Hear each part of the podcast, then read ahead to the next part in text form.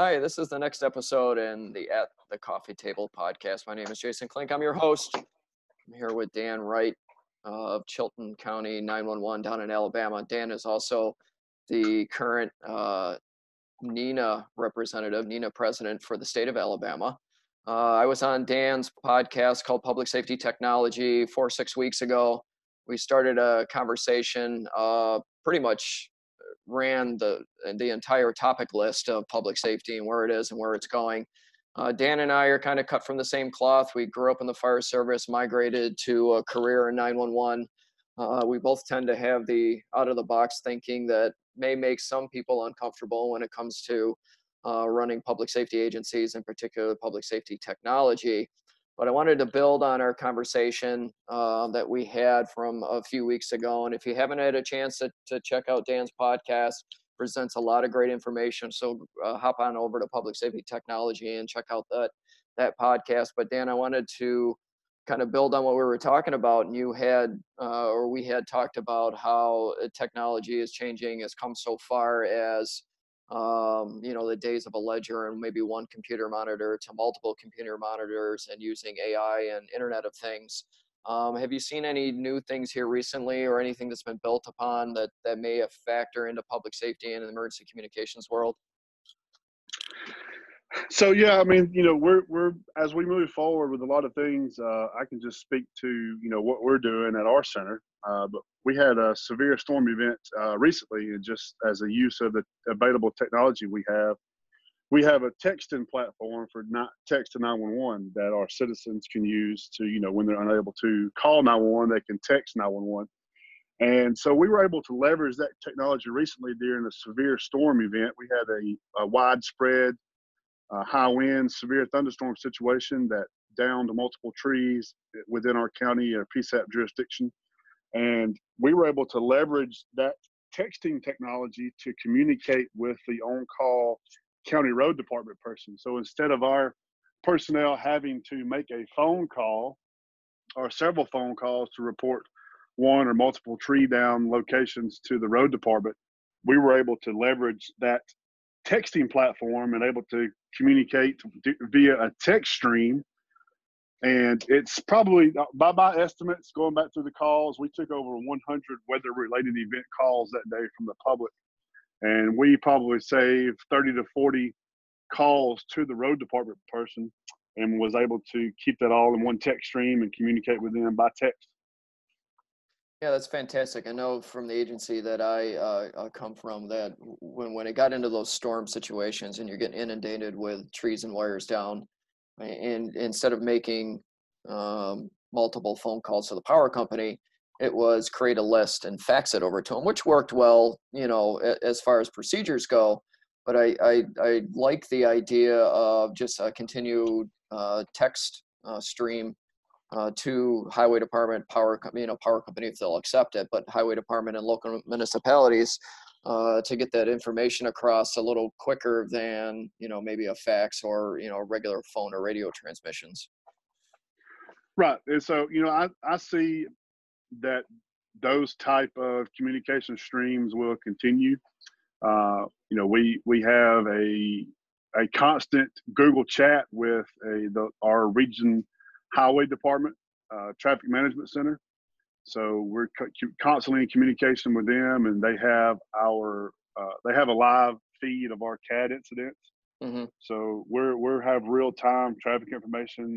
They update their traffic incident maps, which then goes to Google Maps. Within our county, what we cover as far as state and U.S. highways, we have a constant Google Chat open. With all of our dispatchers and their dispatchers. And so, that's just another thing we're leveraging to save phone calls. Yeah. And it ultimately it provides a better service and cuts down on time and increases productivity. I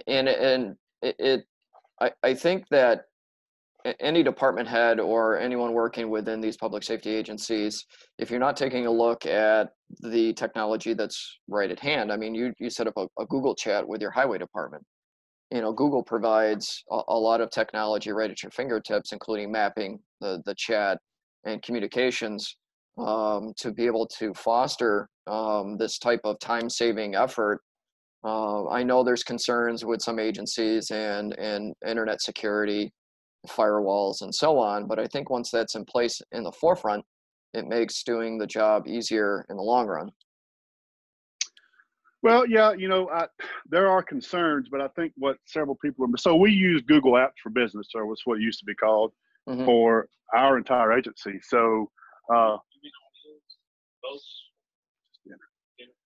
you know, what we use Google Apps for Business for our entire agency. So we have the full Google suite. We use our own domain. We're using, you know, all the Google products we get. And so what a lot of people miss is that a lot of the government uses Google as well. So the security there, and I don't have to maintain that security. Right. I don't have to worry about my email server being hacked. Right. I don't have to worry about, you know, all those things that we see that are now real. And, you know, we all need to realize in public safety that it's not a matter of if your system will be hacked, it's a matter of when it'll be hacked. You just have to be prepared for it. You know, yeah. back up your systems, back up your databases. Mm-hmm. And then when it does happen and they want this ransom to unlock your stuff, just tell them to go kick rocks and, you know, rebuild your servers and rebuild your databases and move on with life. Yeah. You know, it takes one bad email thread to to mess up an entire system. But like you said, if, you know, you have these things already there, you know, and you backing up what you're using, you know, the days of being concerned of information outflowing to the public that may be sensitive in nature. I mean, when your CAD system, your CAD calls are online, and people can read into call notes, there's not a lot of secrecy to that anymore, and all it takes is a Google search to find out incident information. Yeah, I mean, I have a probably an unorthodox view on what the public should have access to, and aside from sensitive personal information and sensitive active investigation, law enforcement information. I mean, you know, if we're dispatching a house fire to a particular address, I mean, you know, there's not a lot of secrecy in that. I mean, you know, the 10 neighbors or the 15 neighbors are already, before the fire department gets there, are already posting on social media. It's just the world we live in. Yep.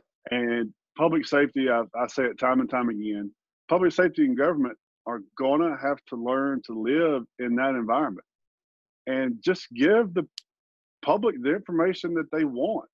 Yep. You know, if it's not breaking any laws or any local laws or federal law, if it's not breaking the law, just give it to them. There's no harm in it.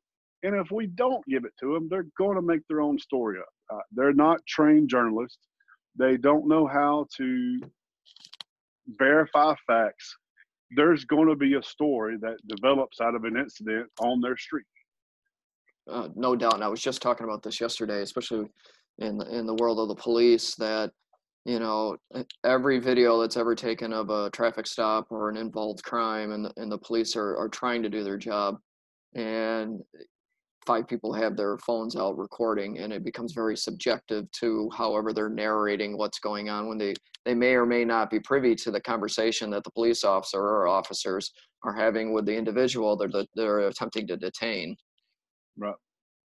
Right. Yes. So, you know, as the old saying goes, there's 3 sides to every story. And, you know, if we don't put our side out, then the other side's going to put theirs out. And, you know, I think as far as public relations and building public trust, that we have to do our part to give as much information as we legally can. And then when we can't give information, we need to be upfront and open about that. Yep. Look, we will release this information when the day comes. We just can't do it right now. Right. Right. And, you know, it's just, it's educating our folks, it's educating the public, and it's that free stream of information, like you said. So I wanted to, the other thing I wanted to touch on today, kind of shifting gears and shifting to a different topic, but one other thing I wanted to talk about, because I was reading yesterday, I was going through a white paper on shift schedules and shift patterns, and the pros and cons of shorter shift pattern or shift schedules that are like 8-hour shifts versus longer shift patterns that may be 10 or 12-hour shifts. It's some of the conversation I've been engaged in recently, but I don't think we touched on it before, or maybe we did, and how, you know, the pros and cons of having our staffs, no matter what public safety agency it is, working an 8-hour shift schedule, and what they may or may not be exposed to and for how long, versus longer shift patterns and shift schedules that are 10 and 12 hours, and how that plays into the longevity of our employees.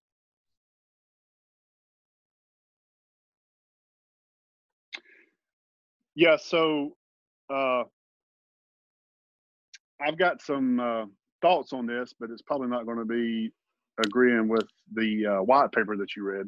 Oh, okay. So I think this is going to be largely determined on the call volume of the PSAP. So for my employees, they value their time off. And there's a lot of ingredients that go into this scenario.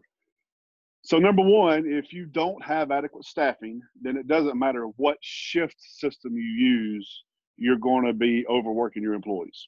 Mm-hmm. It don't matter if it's 4 hours, 8 hours, 12 hours, 16 hours, because the seats have to be filled. That's just the bottom line.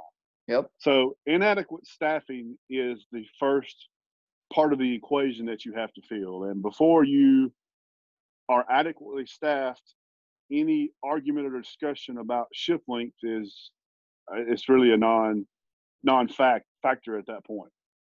So we've actually had discussions with our employees. We've went to them and said, okay, what would 8-hour shifts benefit you more? Would 10-hour shifts benefit you more? And jokingly, they all threatened to quit if we took away their 12-hour shifts. Oh. Because they enjoy having their time off. Right. They work 14 days a month right now. They earn overtime in every paycheck. 8 hours of overtime is standard in our salary.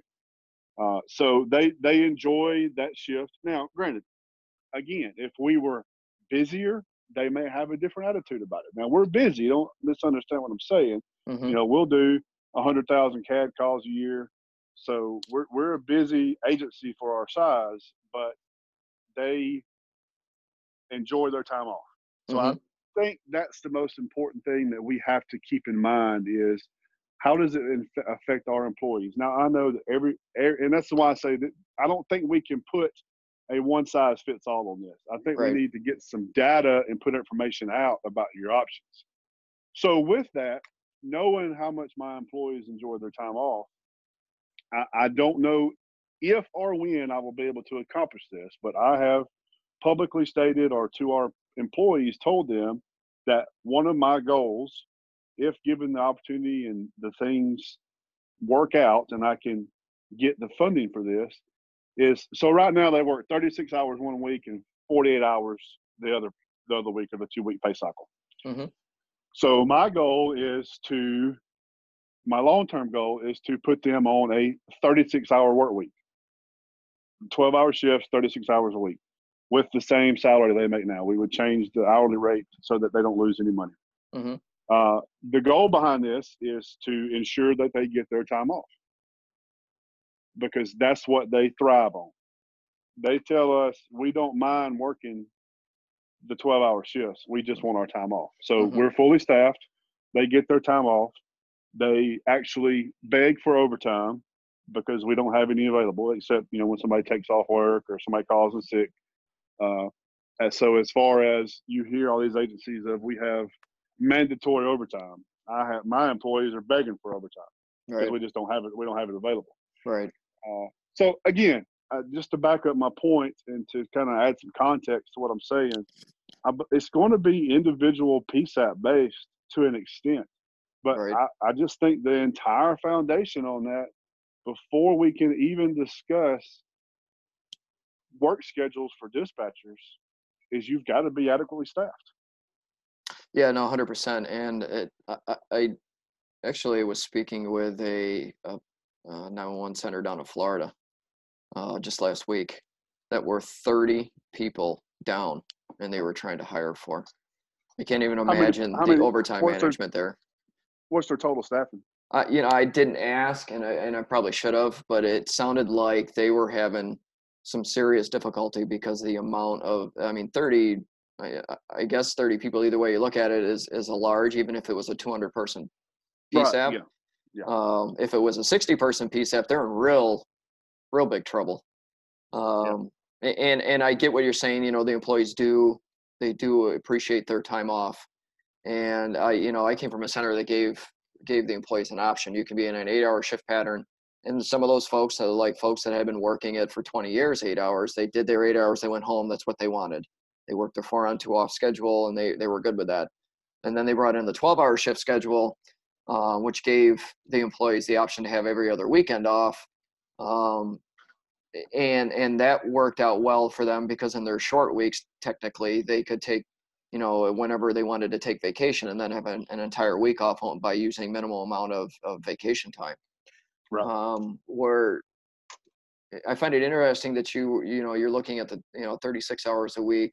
And that was a big play. And a lot of times with the center I came from, because the 12-hour shift schedule had to be reinvented a second time, because the first time we were working, 44 hours one week and 36 hours the next. And the 44-hour work week, we weren't getting paid overtime for that extra 4 hours.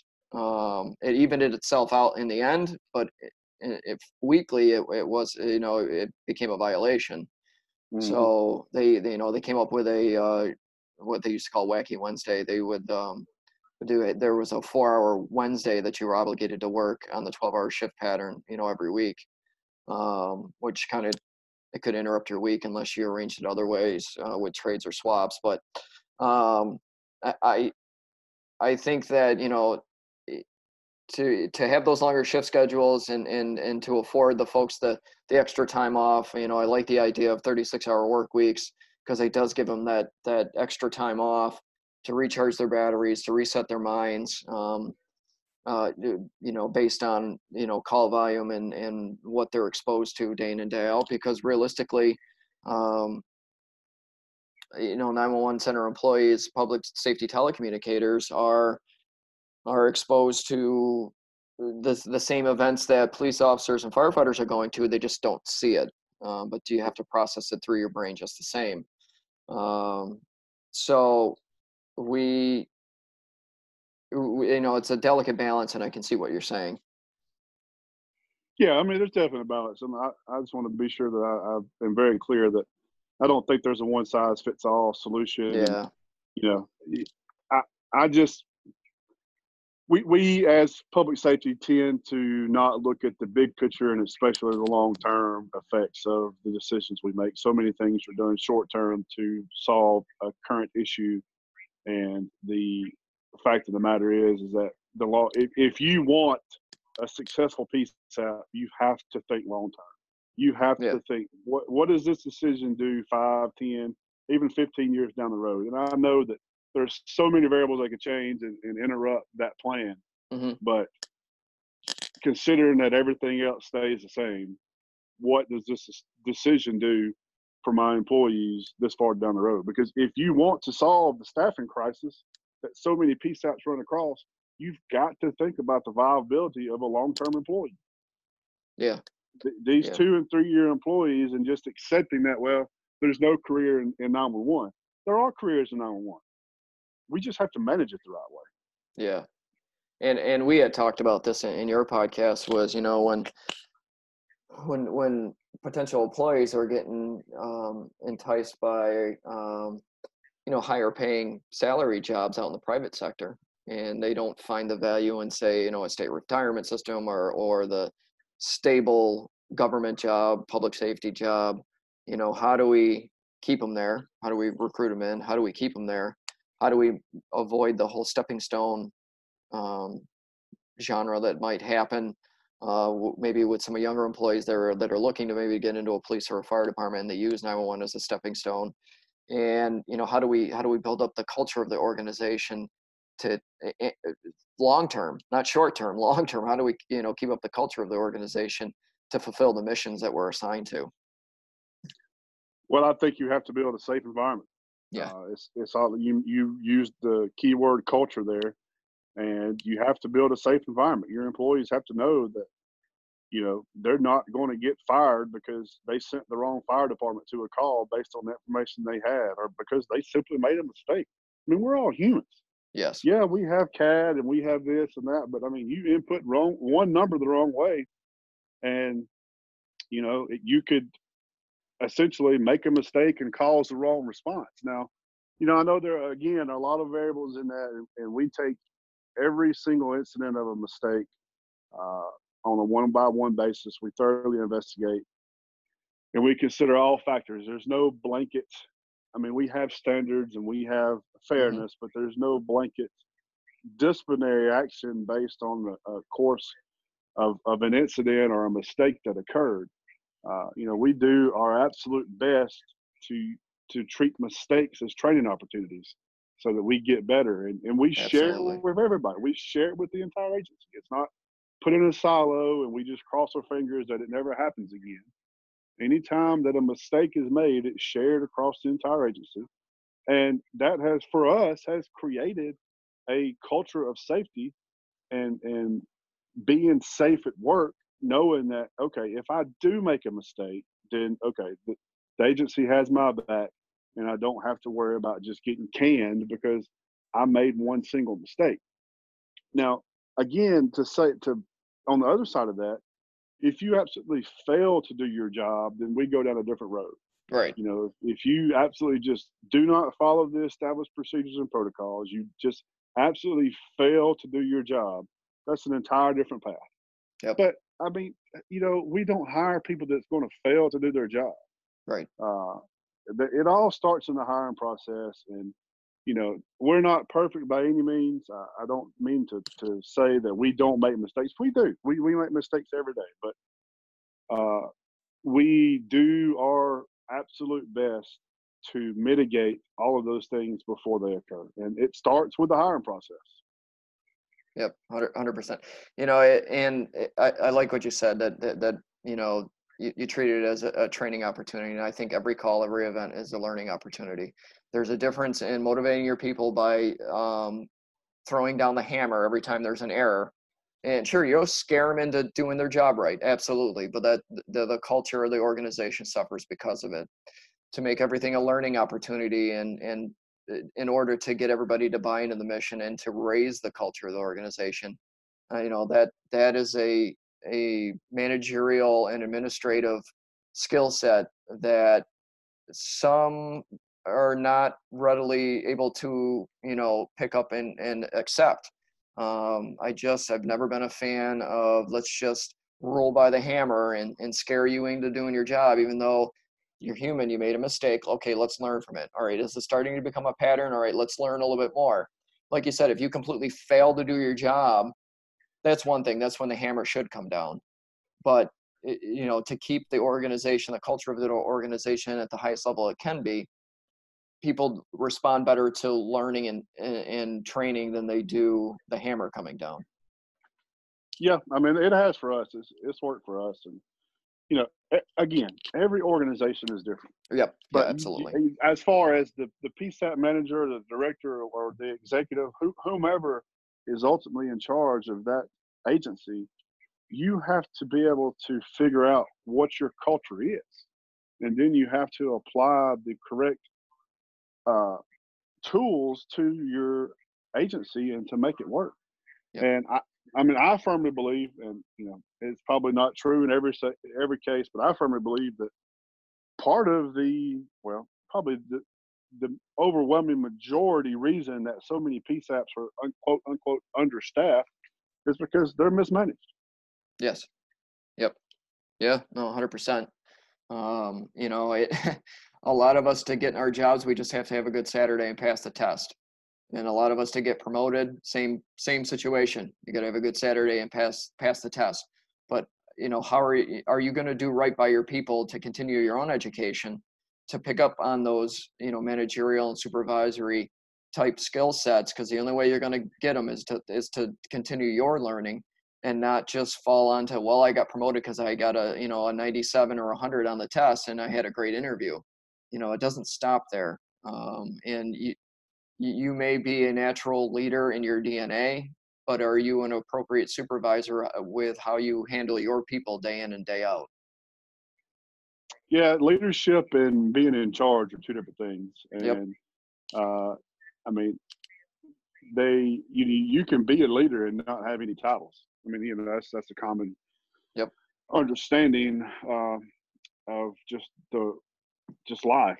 You can be a leader and have influence, and you don't have to have a title for that position. And on the same token, you can have that title and position and not be a leader at all. So yeah, it's just, you know, it's about being the executive officer and being aware of what goes on in your agency. Yeah. Yeah, I think I just saw an article, fire service-based article, that it said something like, are you a true leader or are you just wearing the badge? Yeah. Yeah, absolutely. And it's, you know, it's prevalent in all industries, all across. We're not talking about something that's strictly limited to 911. It's just that, you know, I'm sure this is a topic, whether it is a topic for me or an area of concern, because I'm frustrated with us selling to the public that we are understaffed or we are experiencing staffing crisis because of the stress of the job. And not to write off mental health, not to write off the stress of the job, but that's not the reason that you're experiencing a staffing crisis. Let's stop pretending that we have this thing that, number one, you're not going to take away from the position. It's not going away. The stress of the job, the things that we hear, they're not going away. Mm-hmm. And I mean, maybe it's just me, but I take this idea of the staffing crisis exists because of the nature of the job. Okay, so what are you doing to solve your staffing crisis? Because you can't take that away from the job. It's not an excuse. It's not a reason. Right. I think that, you know, there's several pieces to that pie. You know, mental health may be part of it. I think a lot of it is organizational model. Are you using is your organizational model from, you know, 1986, or is it, you know, current day? You know, are you trying to run your organization like it's been run for the last 40 years, or have you made pivots since then to adapt to the current world environment? So yeah, I agree. I think that there's several pieces to that pie, and you know, for department heads, it's a delicate balance to be able to sort through and address every piece of that pie. It is, and I mean, we've been through it ourselves. I mean, I'm very passionate about this very topic, and I don't mean to make it sound like it's just easy, you know, just change these few things and you'll accomplish what needs to be accomplished. It's tough. I mean, most of us in this 911 world have somebody that we answer to, whether it's a county government, a city government, or an independent board, and, you know, we have to convince them as well. And sometimes the decisions and the situation you're faced with are out of your control. I get it. I get it. But the stress of the job, the things that we hear, and the things that we will soon see are not the reason for your staffing crisis. No. Yeah, there's a whole gamut in organizational model, budgets, the current world, the, you know, pay scales, you know, benefits and retirements aside. I agree with you. It's definitely multifaceted, we'll call it, I guess. So, well, we've once again kind of ran across several topics with our conversation. Dan, any final thoughts as we go ahead and as far as the future of the business?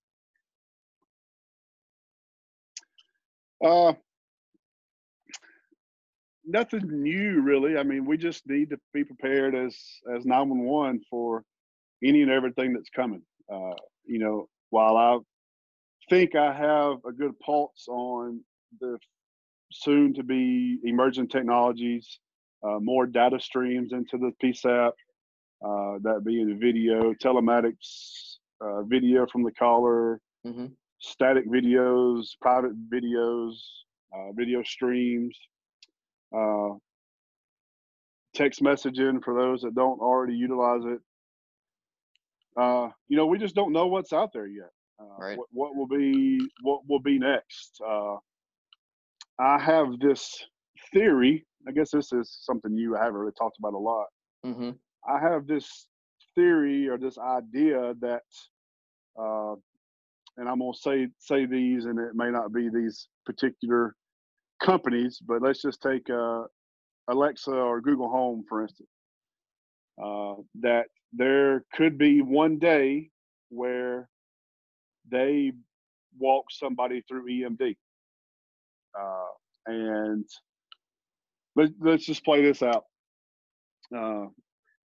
Citizen goes down in a home, and the nature of that person, because they utilize Alexa for so much, that their immediate response is, Alexa, my husband passed out on the floor. He's not breathing.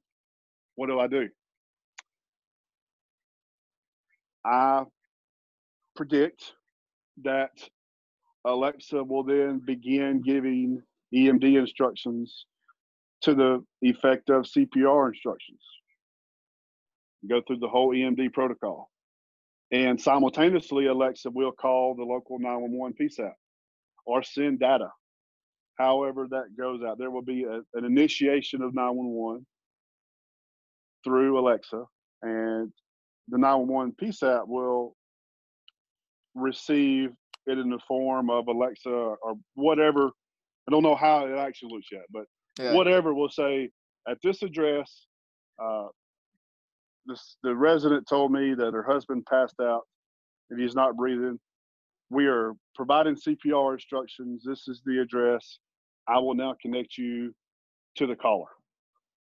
And then the 911 operator can then help be a part of or take over the EMD through that intermediary being the voice-activated device. And you know what? I don't think that's as far off as some people or far-fetched as some people might think it is. I think that with the amount of data that Google and Amazon are collecting, why not, you know, have it go into the public safety world, because it's going in every other world. So yeah, I 100% I agree with you. I think that we're not that far off from those voice-activated devices playing a role in public safety, not only by providing information, but like you said, performing initial EMD and then contact the 911 center simultaneously. Yeah, so I think long term, you know, what does that do to your 1 and 2 person seat PSAPs? Right. Will they even exist anymore? Right. Yeah. You know, how far, and we talked about on your podcast of how far out are those kind of things being from resourced out? Yeah. I mean, you know, in theory, Alexa could contact the fire department. I mean, there could be a connection for the nearest unit availability. You know, it just gets wild. It gets crazy. And there will be many that will fight that tooth and nail. But, you know, the cab company just followed Uber, and they didn't work out too well for them. Yep. Yeah, cab companies failed to Uber, and Blockbuster failed to Netflix. So, you know, that's just the way the world is spinning and headed towards. And, yeah, that's it'll be definitely interesting as we go over the next decade of how that all plays out. Well, I do know voice devices will be the thing in the next decade. Now, we just have to be aware, prepared, and participate in how that affects 911. Yes. But voice devices will be the thing of the future. And I don't know how many people use Siri or use Alexa or use Google Home, but the progression of that technology in the past 5 years is mind-blowing about how much it has progressed. Yeah, no, I agree 100%. That is just it's absolutely amazing of where it's coming, where it's headed, and you know, it'll be it'll be a fun ride for those in public safety, I'm sure. Definitely. It'll be exciting. It'll be challenging, but it'll be exciting. Yeah, absolutely. Well, Dan, I appreciate your time today. You know, we've touched on a lot of different things and you've provided some great information. So yeah, I appreciate your time. Again, if for those of the, that are listening to this podcast, make sure you check out Public Safety Technology with Dan Wright. Give his podcast a listen. As always, we know we sit here at the virtual coffee table and discuss the world's issues, and you know, the purpose of this podcast is to, you know, touch on everything. You know, public safety is my bread and butter, where I came from, but it's not exactly where I'm going to stay focused on. There'll be a lot of other conversations in the future. So Dan, once again, thank you, and I appreciate your time. Thank you, Jason. I appreciate the opportunity, man. Great discussion. Absolutely.